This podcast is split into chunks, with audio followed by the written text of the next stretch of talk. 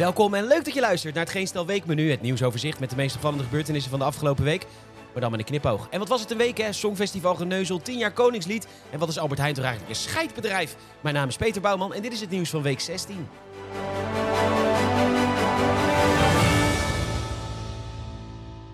Maandag. Kijk, en dit gebeurt er dus als je niet meer mag oordelen op kwaliteit. Maar simpelweg op een goed verhaal of mooi verhaal. Of nog erger, je kent de laatste Nederlandse winnaar van het Songfestival. Het is vooral zo schrijnend voor Mia en Dion. En het is absoluut niet hun schuld, maar de schuld van Duncan Lawrence, Cornald Maas en Avotros. Ja, en waarschijnlijk van de opvoeding. Als je iets maar heel graag wil, dan lukt het wel hoor. Ja, nee dus. En dat zien we hier. Als je nooit te horen krijgt van iemand van... Goh, misschien moet je na het maken van zeven singles... waar nog nooit iemand van gehoord heeft... een keer iets anders gaan doen. Het is alsof het NOC-NSF besluit om op de Olympische Spelen 60 meter Lucio Werner uit te vaardigen. Ja, nee, natuurlijk niet. En dat is ook helemaal niet erg. Schrijf gewoon af en toe een liedje in je vrije tijd voor de leuk. Wie weet.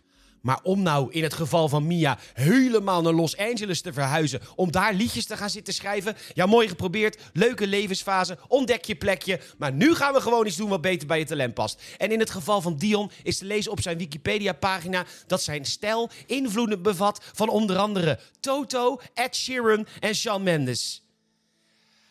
Ja, maar dat is dus niet oké. Kent die knul helemaal niemand die daar dan wat van zegt? En dat is dus het tragische van het hele verhaal. Deze mensen horen dat dus niet. Niet van Duncan, niet van Cornald, niet van Avotros. En zelfs niet eens van vrienden en familie. En dat is vooral heel erg zielig voor die twee, ehm, ja, eh, zangers, I guess.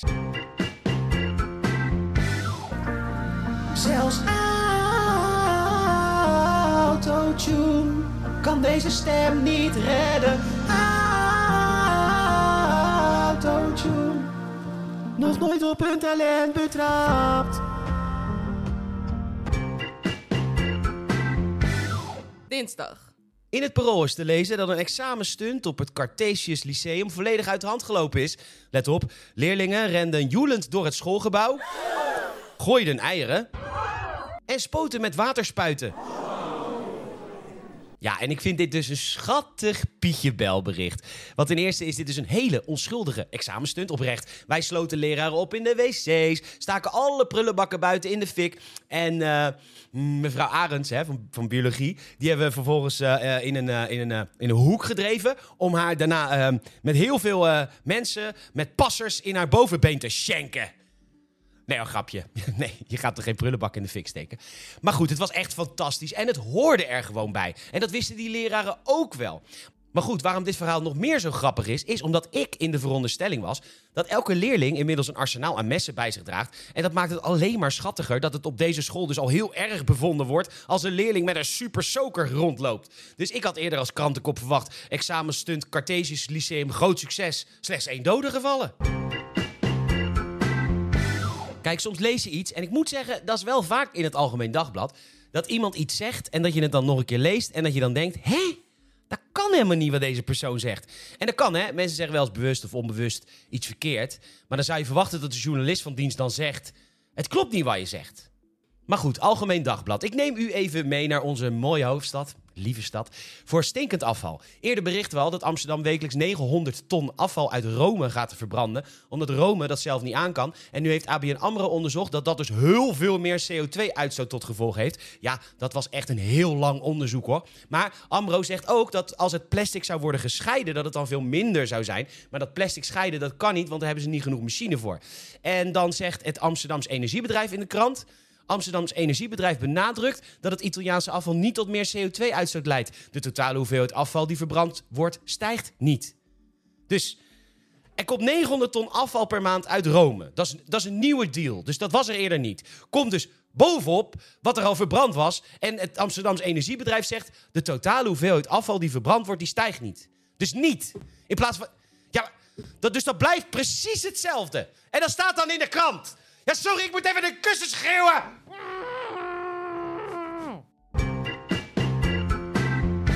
Albert Heijn, wat ben je toch ook een scheidbedrijf. Ik moet me aanmelden voor het Songfestival.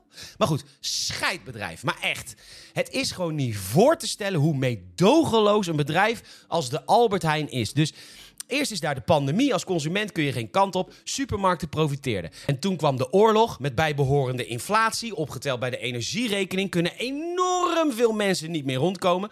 Vervolgens beboekt boekt, ja, je zou ze moeten beboeten inderdaad. Vervolgens boekt moederbedrijf Ahold Delhaize in 2022 een recordwinst van 2,5 miljard euro. Maar daar moet je dus even bij stilstaan, hè. Recordwinst in 2022. Dus wacht. 2020 en 2021. De restaurants waren dicht. Heel veel andere winkels waren dicht. Je kon nergens anders heen dan naar de Albert Heijn. En nog boekten ze het jaar daarna nog meer winst. Een winststijging van 13%. Dus dan heb je als consument al de inflatie voor de Albert Heijn betaald. Je hebt als consument de hoge energierekening van de Albert Heijn betaald. En je beloont de aandeelhouders als consument ook nog eens 13% extra winst. Dat is de context, hè? En dus start Albert Heijn nu met een proef. God, wat een scheidbedrijf. True Price. Met de pakkende ondertitel... Wat als we de effecten op mens en natuur meetellen? En dat allemaal, ja, het is echt zo goor. En dat allemaal op een belerende poster waar de verschillende prijzen van een kop koffie op staan. Die kost 2 euro, maar de troepprijs is 2,08 euro. 4 cent milieukosten en 4 cent sociale kosten. En lieve luisteraar, weet je waar? Van alle dingen die je kunt kopen in een supermarkt of restaurant, de hoogste winstmarge op zit? Op koffie! Zullen we even de rekensom samen maken? Zullen we dat doen? Dat staat gewoon op mijn. Waar ze in dit geval tips en advies geven om zoveel mogelijk winst te maken met zo weinig mogelijk kosten. Namelijk een kopje koffie. En wat je daarvoor nodig hebt. Nou, 7 gram koffiebonen. Weet je wat dat kost? 0,115 cent. Afschrijving koffiemachine 0,0229 cent per kopje. Onderhoudmachine 0,03 cent. Overige kosten 15 cent. Koekje 5 cent. Suiker 0,0144 cent. Melkkopje 0,02 cent. En wat kost een kopje koffie dan? 41 cent. En Alberts fucking scheidhein verkoopt die smerige drap voor 2 euro. En dus gaat dat kopje fucking kutkoffie vijf keer over de kop. Dus de consument betaalt voor de aandeelhouders van de Albert Heijn de inflatie, de energieprijzen en 13% winst. En dan gaat Albert Heijn nu tegen diezelfde consument zeggen: dat kopje koffie, waar wij 400% marge op pakken. Wist je dat er ook 4 cent milieukosten en 4 cent sociale kosten in zitten? Je betaalt dat dan, schoftige scheidbedrijf. Maak dat dan godverdomme mezelf over naar de fucking rainforest Eliza. Val ons er niet meer lastig. Dan maak je in plaats van 1,59 euro winst per kopje... nog steeds 1,51 euro winst per kopje. Maar nee, dan kunnen we de aandeelhouders niet aan doen. Dan moet het schuldgevoel van de consument moet daar maar weer voor opdraaien. Dat gedeug. Maar eigenlijk zegt Albert Heijn, wij willen helemaal niet deugen. Wij willen vooral dat de consument dat deugen voor ons betaalt. Nou, de boodschap is helder, Albert Heijn. Als er één bedrijf niet deugt, is het wel Albert Heijn. Vies, goor, vies, min, scheidbedrijf. Waar is mijn kussen? De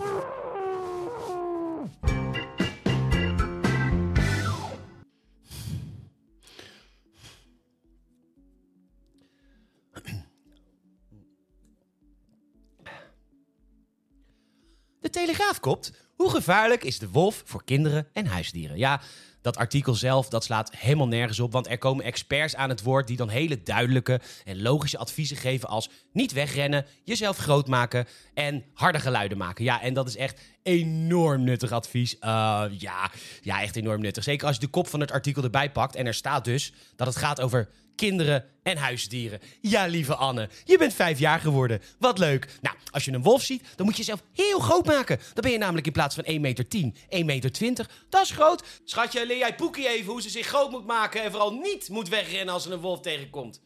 Nou ja, de toekomst van de wolf. Laten we daarvoor even naar Italië gaan. Het heeft 20 jaar geduurd, maar voor het eerst is er in Italië een uh, persoon gedood door een beer. Twintig jaar geleden werd de beer daar weer uitgezet. En dat was niet eens zo'n slecht plan, nee, oprecht. Want die beren werden uitgezet in de Alpen. En de Alpen hebben een oppervlakte van 300.000 kilometer. Bovendien is het berggebied en helemaal niet dicht bevolkt. En er zijn hele grote stukken natuur. En dan nog gebeurt het nu dat een beer een mens aanvalt. Nadat overigens in 2006 de broer van deze beer al werd doodgeschoten in Duitsland... omdat hij te dicht bij het volk kwam. Dat is dan de beer. In een dunbevolkt gebied van 300.000 vierkante kilometer. Nou, laat Nederland ruim zeven keer zo klein zijn en heel dicht bevolkt. Maar goed, hè, dit probleem lost zichzelf natuurlijk vanzelf wel op... zodra de eerste lieve kleine Anne gegrepen wordt. Fingers crossed dat dat niet jouw kind is.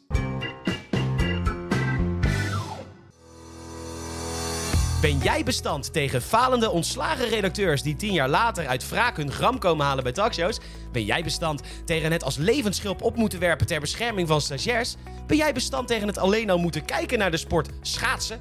Ben je bestand tegen het bellen met Jack van Gelder terwijl je weet dat hij in bad zit? En ben je bovendien, en dat is echt knap, bestand tegen de reportages van Joep Scheuder? Wordt nu de nieuwe hoofdredacteur van NOS Sport. Je hoeft geen seconde bezig te zijn met hoofdredactionele taken, want je bent 24 uur per dag, 7 dagen in de week bezig met het gladstrijken van allerlei relletjes en beschuldigingen. Meer dan eens van redacteurs die feedback krijgen op hun werk. Want feedback is kwetsend en feedback past dus niet meer bij NOS Sport. Wordt nu hoofdredacteur NOS Sport. Je hoeft er alleen maar voor te deugen, joh.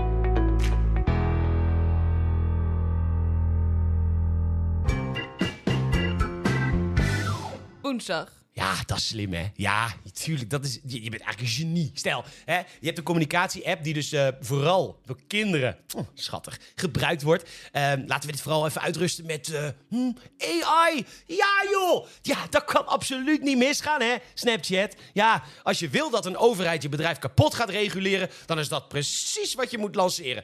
Wil je een afspraakje met me maken? Vraagt een 12-jarig kind lollig. Ja, joh, tuurlijk. Morgen tweeën bij de markthal. Fuck! Too real! Ja, nou ja, de Tweede Kamer is, ja, heel gek, helemaal over de zeik. Want ja, en dit is natuurlijk helemaal slim van Snapchat. Ze kunnen al die chatgesprekken, die kunnen ze allemaal meelezen. Wat slim!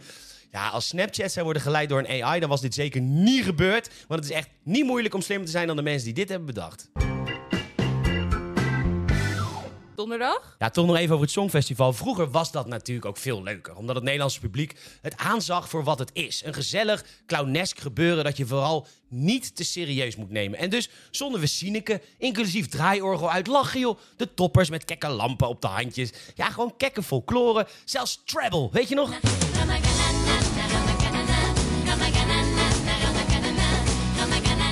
Is toch heerlijke songfestivalmuziek? Nou ja, en toen gingen mensen het ineens heel serieus nemen. Ilse de Lang, Anouk. En toen wonnen we per ongeluk ook nog eens met eh, Duncan Lawrence. Nou, en die mocht dus samen met Power Bottom Cornel Maas nog nooit gezongen op een podium. Sander Lantera, die op de radio alleen maar op play mag drukken voor liedjes die andere mensen die wel verstand hebben van muziek hebben uitgekozen. De directeur van de Tros, nooit gezongen. En eh, dit groepje koos dus eh, voor Mia en Dion. Of nee, eigenlijk koos Duncan Lawrence, het bevriende duo. En ja, wie heeft het dan ruggengraat om tegen de winnaar van het Songfestival te zeggen: ja, hallo, ze zijn gewoon niet goed genoeg. Nou, het antwoord op die vraag is Jan Smit. Die, wat je er ook van vindt, als enige van de groep gewoon ervaring heeft met zingen. En zelfs live. Sterker nog, hij vangt 16.000 euro voor een half uur. En dat doet hij door het hele land sinds 1997. Bovendien zei de commissie der Lawrence Likkers dat de jury unaniem was bij de keuze voor Mia en Dion. Maar dat is dus een complete bullshit leugen gebleken. Want Jan Smit is gewoon opgestapt na die beslissing. Laten we volgend jaar gewoon weer normaal doen met dat festival. Geen pretentieuze singer-songwriter. Iets minder zwaar en beladen, maar gewoon gezellig.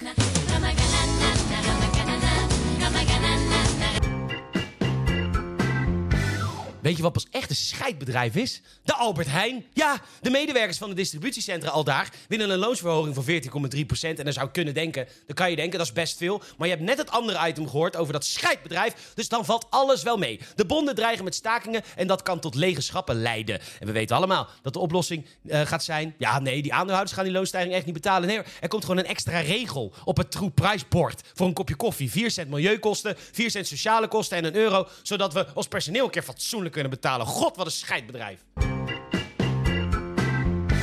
De Telegraaf laat weten dat Gordon niet eens meer over Gavin kan praten. Wellicht kan de Telegraaf even de redacties van alle andere kranten bellen om ze daaraan te herinneren, want Gordon is werkelijk overal aan het woord. Vrijdag. Het is best geestig, want mensen die vaak eh, voor hele strenge milieumaatregelen zijn, die noemen zich heel vaak eh, wereldburger. Type Floortje Dessing, roeptoeteren over anderen, maar zelf wel de wereld overvliegen. Ja, maar dat soort types, die kijken dan, als het gaat om, om, het, om het klimaat, die kijken dan juist weer helemaal niet naar de wereld. Die kijken dan alleen naar Nederland. Een beetje logisch is dat natuurlijk wel, want dat is, ja, dat is het land waar we invloed op uit kunnen oefenen. Maar extreme maatregelen zijn ten eerste heel nietig. Hè? Nederland is verantwoordelijk voor 0,4% van de wereldwijde CO2-uitstoot. En in Azië worden de komende jaren 600 kolencentrales bijgebouwd. Duitsland sluit de kerncentrales en opent nieuw bruinkoolcentrales die hun uitstoot gewoon over Nederland spankelen. En dan kun je zeggen, een beter milieu begint bij jezelf. Maar nee, Het leven is geen Disney-film. De CO2-uitstoot van ons land blijft 0,4% En dan kun je miljarden van onze rijkdom uitgeven en mensenlevens verwoesten. We veranderen de wereld er gewoon niet mee. Want in Azië staan miljarden mensen klaar om uit de armoede te treden. Die gaan dus meer energie verbruiken. Dus ik snap best wel dat je een beetje klimaatstress kunt hebben. Want we gaan dit gewoon niet oplossen. Dus reden 1, we zijn een te klein land. En reden 2, problemen zullen gewoon worden verplaatst. Sluiten we hier onze relatief zeer schone boerenbedrijven, dan blijft die vraag naar vlees. En dan kun je eh, dat kun je misschien niet willen, maar dat is gewoon een feit. In een paar westerse landen eten steeds meer mensen vegetarisch. Op wereldwijde schaal sterker. Alles ten oosten van Nederland. Heb je in Duitsland wel eens een vegetarisch menu gevonden? Buiten Berlijn. En dus gaat de vleesproductie vanuit het relatief duurzame Nederland naar, naar landen als Polen en Bulgarije. Dat vlees zal geconsumeerd worden. En dan naar de Telegraaf vandaag. Want ook daar een beeldend voorbeeld van dat rigide maakbaarheidsdenken gewoon niet werkt. We gaan Schiphol krimpen. En dus vertrekt Corendon met een steeds groter onderdeel van de vloot naar Brussel en Düsseldorf. Vanaf Brussel hebben ze inmiddels al meer vluchten dan vanaf Schiphol. En in Düsseldorf gaan ze van 10.000 Nederlandse stoelen naar 100.000 Nederlandse stoelen. Het verplaatsen gaat zelfs zo ver dat de Nederlandse medewerkers gestationeerd... Moeilijk. Het verplaatsen gaat zelfs zo ver dat Nederlandse medewerkers gestationeerd zullen worden op Düsseldorf. Ook TUI en Transavia wijken steeds meer uit naar buitenlandse luchthavens. En dus vernietigen wij kapitaal, economie en in dit geval van boeren mensenlevens. En wat levert het de wereld op? Dit is Dennis Wiersma, bekend van minister voor Primair en Voortgezet Onderwijs en de week tegen het pesten, inclusief royalty-free bedrijfsdeuntje. Elke leerling moet zich vrij en veilig kunnen voelen op school. Juist op school. Nu blijkt hij zelf nogal een kort lontje te hebben tegen zijn eigen medewerkers. Nieuwe themaweek. Welkom bij de Week tegen het Dennis, waar we aandacht vragen voor een werkplek zonder slaande deuren, stemverheffingen en korte lontjes. We beseffen dat we de Wiersma niet uit de Dennis kunnen halen, dus volgende week zal hij weer gewoon Ik spaar de kankeron! Hier, fuck je moer! Fuck you! Fuck you! Je dubbel gemene erin, de hoerenmoeder! Nou, nou, nou, nou. Deze week staan we stil bij hoe het ook anders kan. Bijvoorbeeld in stilte kunnen werken. Niet bang zijn om een vraag te stellen. En zonder een plasketting naar het toilet te mogen. De week tegen het Dennis. Volgende week tijdens het meireces, als hij er toch al niet is. Want, want als tijdens een andere week zouden we het echt niet durven vragen. Shit, shit, uit, hij loopt binnen!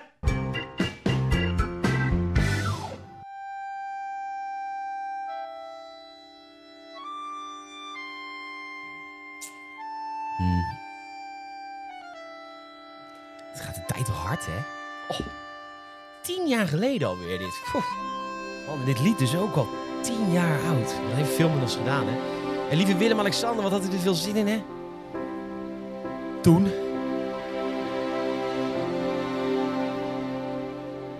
Daar staan ze dan. Een ondankbaar volk met steeds kortere lontjes. Daar is het dan. Het einde van vrijheid en leven is eindelijk hier. Bent u er klaar voor? Nee.